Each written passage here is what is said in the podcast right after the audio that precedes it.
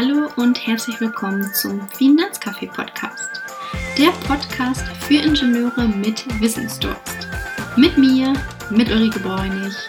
Jetzt geht's los. Ich wünsche dir viel Spaß.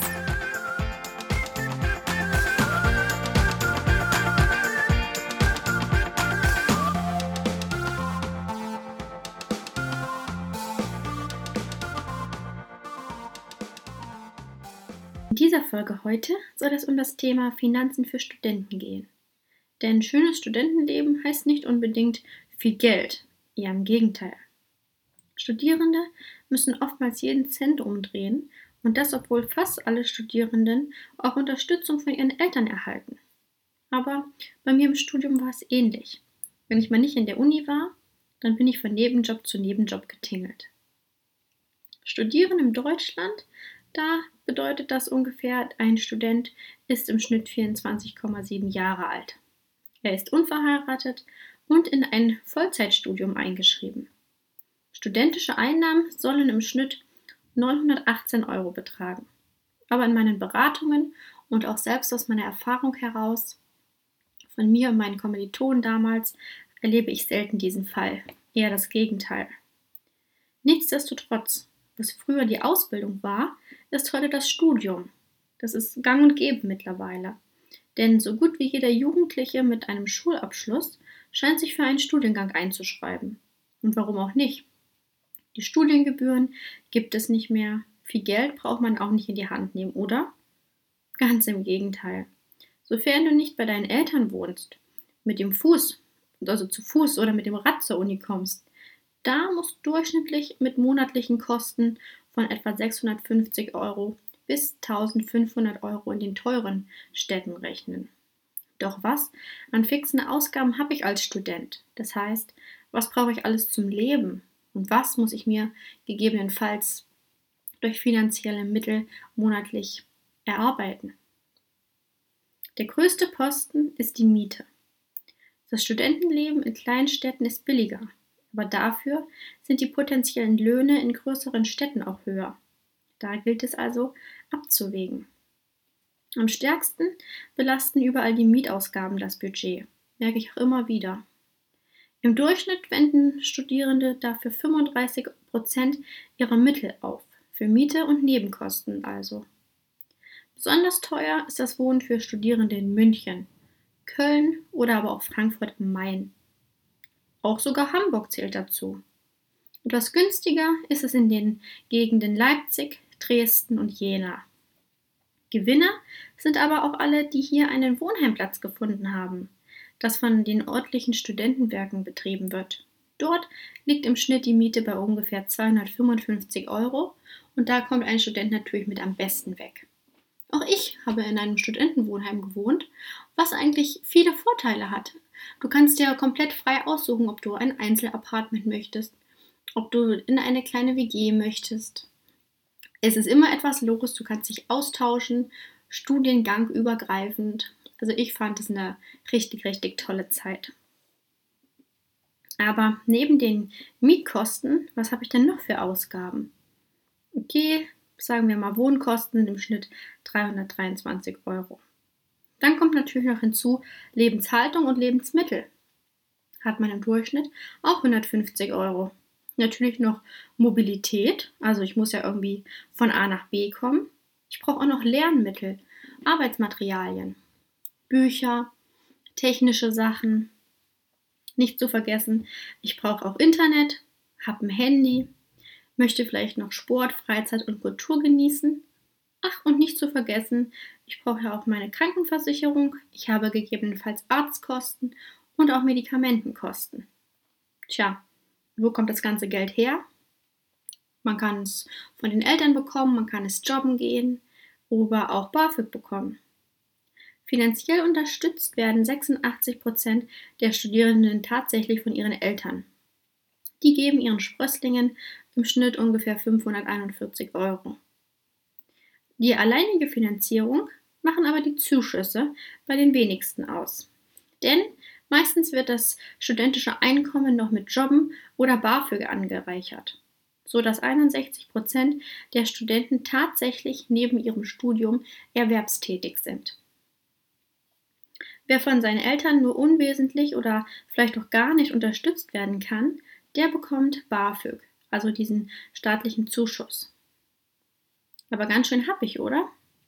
Die Ausgaben mittlerweile, die man als Student schon hat.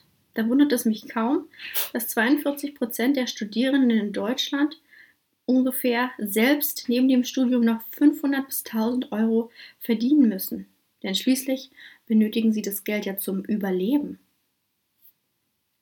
Und wenn du ebenfalls ein finanzielles Standbein im Studium benötigst, dann stelle ich dir hier fünf Möglichkeiten vor, wie du an das nötige Kleingeld rankommst. Tipp 1. Hol dir BAföG.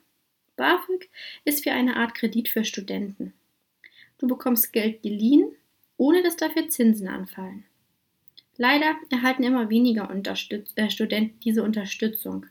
Seit 2013 ist die Zahl der Empfänger um 180.000 sogar gesunken. Dennoch solltest du auf jeden Fall einen Versuch starten, denn das monatliche Einkommen, von dem du höchstens die Hälfte zurückzahlen musst, ist wirklich sehr hilfreich. Ob du BAföG erhältst, hängt von mehreren Faktoren ab.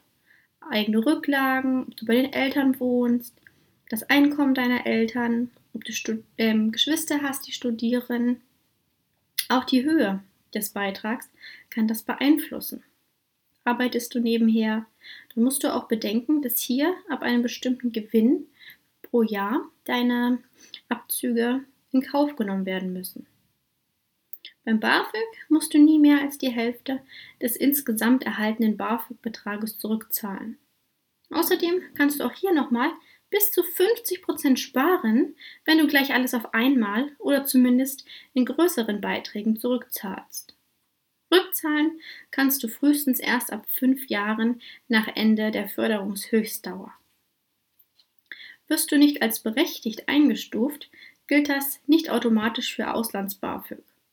Abgesehen davon kannst du auch das sogenannte elternunabhängige BAföG als Student unter 30 Jahren beantragen, wenn du mindestens drei Jahre oder zwischen 18. Geburtstag und Studienbeginn mindestens fünf Jahre gearbeitet hast. Wenn du den Studiengang wechselst, hast du ebenfalls ein Recht auf BAföG. Allerdings musst du das bis zum dritten Fachsemester entscheiden. Wenn du dich ein weiteres Mal umentscheidest, dann werden deine bisherigen Semester angerechnet. Zweiter Tipp. Ergattere ein Stipendium. Nur sehr wenige Studenten finanzieren ihr Studium mit Hilfe eines Stipendiums. Dabei muss man nicht zwangsläufig Einserschüler sein, um diese Art der finanziellen Unterstützung zu erhalten. Das ist völliger Irrglaube.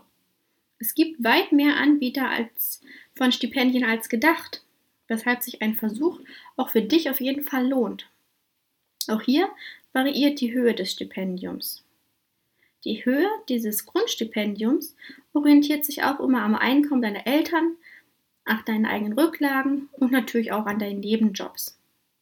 Je nach Stipendienanbieter können zusätzliche Geldspritzen winken, zum Beispiel Zuschüsse für ein Auslandssemester oder für Studiengebühren.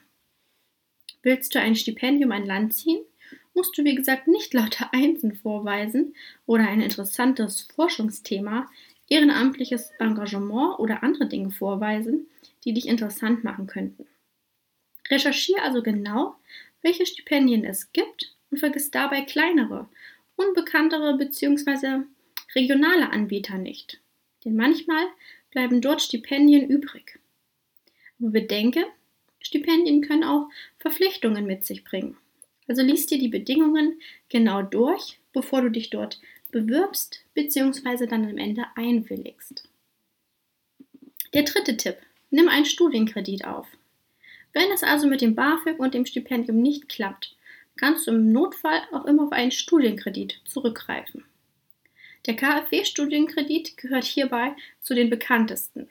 Ich habe ganz viele Studenten, die vielleicht nach der Regelstudienzeit kein BAföG mehr bekommen und dann am Ende auf einen solchen KfW-Studienkredit zurückgreifen. Sicher, Schulden machen ist nie gut, allerdings solltest du auch hier von vornherein nicht gleich einen Studentenkredit ablehnen. Du musst abwägen zwischen einem Studium, das sich aufgrund fehlenden Geldes und daraus natürlich resultierendem Zeitaufwand durch Nebenjobs in die Länge zieht oder einen Abschluss mit folgender Festanstellung. Das kann sich auch in die Länge ziehen. Denn dank der Rückzahlung kannst du problemlos dir eigentlich einen Studienkredit leisten. Lies dir aber auch hier wieder die Vertragsbedingungen genau durch, insbesondere den Absatz, der die Zinsen betrifft. Denn variable Zinssätze werden oft von staatlichen Kreditgebern vorgesehen und steigen mit der Zeit. Privatwirtschaftliche Kreditgeber bieten meist fixe Zinssätze an, die jedoch von Anfang an etwas höher ausfallen. Vergleiche unbedingt möglichst viele Studienkreditgeber, denn nicht jeder bietet dasselbe, beispielsweise Studienfachwechsel oder Urlaubssemester betreffend an. Außerdem überprüfe, bis wann du das geliehene Geld zurückzahlen musst, damit du auch darin unterscheiden kannst, welcher Studienkreditanbieter jetzt für dich in Frage kommt. Einige Kreditanbieter offerieren auch Sonderzahlungen, etwa für Auslandssemester, Praktika oder auch Laptops. Tipp 4. Nimm einen Privatkredit auf. Denn wo wir gerade von Krediten sprechen, sollten wir dir auch natürlich die Option des Privatkredits mal vorstellen. Ein Privatkredit für Studenten lohnt sich insbesondere dann, wenn du ein Pflichtpraktikum absolvieren musst. Denn während eines Pflichtpraktikums musst du Vollzeit arbeiten. Du kannst also keinen Nebenjob machen, außer du bist kein Mensch, sondern eine Maschine. Denn Grund dafür ist auch, dass das Pflichtpraktika nicht bezahlt werden muss. Was viele Unternehmen, ironischerweise meistens die größten, natürlich schamlos ausnutzen. Und wenn es Geld gibt, dann oft nur bis 450 Euro, wenn überhaupt. Für diese kurze Zeitspanne von maximal sechs Monaten lohnt sich der Abschluss eines Privatkredits also durchaus. Und Tipp Nummer 5, ganz klassisch, such dir einen Nebenjob.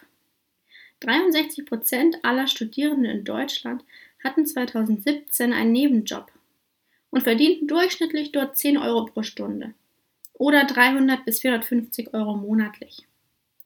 Zu den häufigsten Jobs, die die Studenten gern machen, sind Büroarbeiten, Kellnern, Kassieren, Aushelfen im Lager oder in der Produktion, Hiwi sein oder auch Nachhilfe geben. Werkstudenten die nicht mehr als 20 Stunden pro Woche arbeiten oder auch Ferienjobber, die nicht mehr als 70 Tage im Jahr arbeiten, müssen auch keine Sozialversicherung zahlen. Als Minijobber oder als Werkstudent hast du außerdem dieselben Arbeitnehmerrechte wie Festangestellte. Finde also deine beste Finanzierungsvariante und dann leg los. Nicht zu vergessen, ist daneben auch ein weiteres wichtiges Thema im Studium, worum man sich schon kümmern sollte, und zwar das Thema Versicherungen. Auch wenn es interessante Themen, interessantere Themen als Versicherung für dich gibt, solltest du dir als Student doch mal dazu Gedanken machen. Denn gerade Studenten profitieren oftmals von besonders günstigen Angeboten beim Abschluss einer Versicherung. Aber welche Versicherung benötigen Studenten denn auf jeden Fall? Klar, als erstes die Krankenversicherung. Bleib so lange wie möglich in der gesetzlichen Familienversicherung. Denn so kannst du monatlich um die 100 Euro sparen. Bist du aber darüber hinaus über 25 Jahre alt oder verdienst monatlich mehr als 450 Euro, hast du leider den schwarzen Peter gezogen und musst dich selbst versichern. Also bedenke das. Zweitens, gehe immer direkt über los und habe eine private Haftpflichtversicherung dabei. So musst du für Schäden, welche du anderen zufügst, nicht selber aufkommen und kannst oft sozusagen auf der Schlossallee sparen. Aber auch hier bist du möglicherweise noch über deine Eltern versichert. Check das auf jeden Fall. Entweder bis zum Ende deines Studiums oder auch nur so lange, bis du in einer eigenen Wohnung wohnst. Der dritte Teil ist auf jeden Fall, wenn du ein vorausschauender Typ bist, das Thema Berufsunfähigkeitsversicherung. Denn das ist eine ziemlich gute Sache. Denn so sicherst du dir dort mit deinem günstigen Studentenstatus einen sehr günstigen Preis, eine gute Berufsgruppe und deiner Karriere kann später nichts mehr im Weg stehen. Und der letzte Tipp, natürlich Zähne.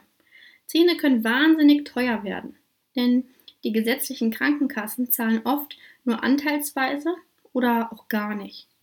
Darum versichere dir dein Lächeln mit einer Zahnzusatzversicherung.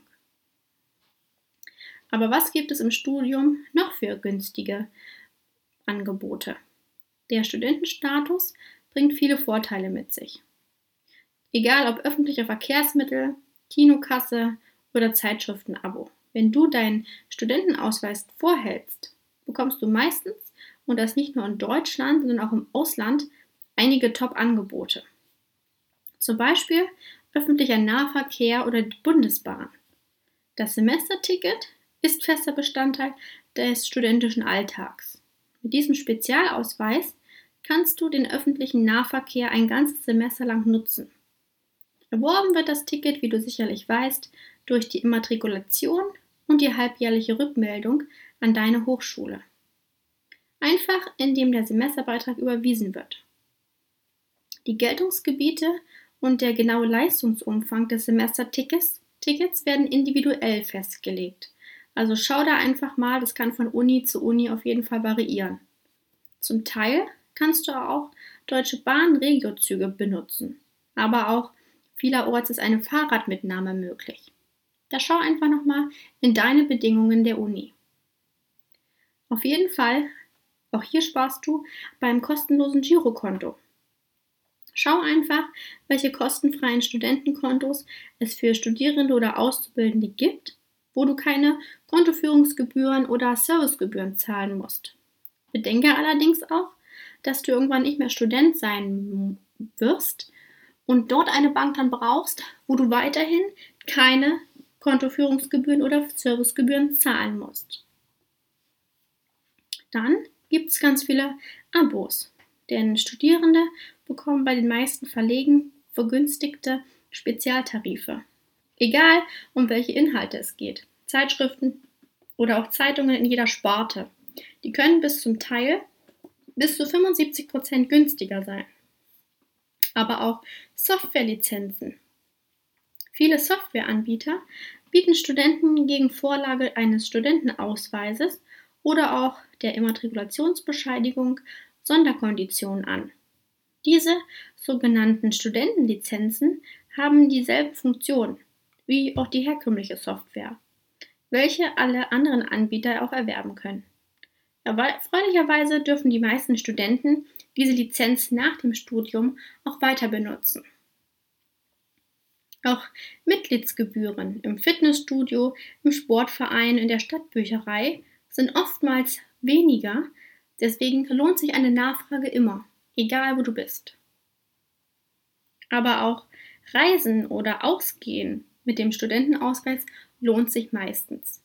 Denn egal ob bei einem Konzert, in einer Ausstellung oder in einem Theater, Studenten bekommen bei vielen Veranstaltungen in Kunst, Kultur oder Medien einen Nachlass. Einfach beim Kartenkauf den Studentenausweis vorlegen. Es kann hier immer auch noch zu Einschränkungen hinsichtlich der Uhrzeit oder des Tages kommen.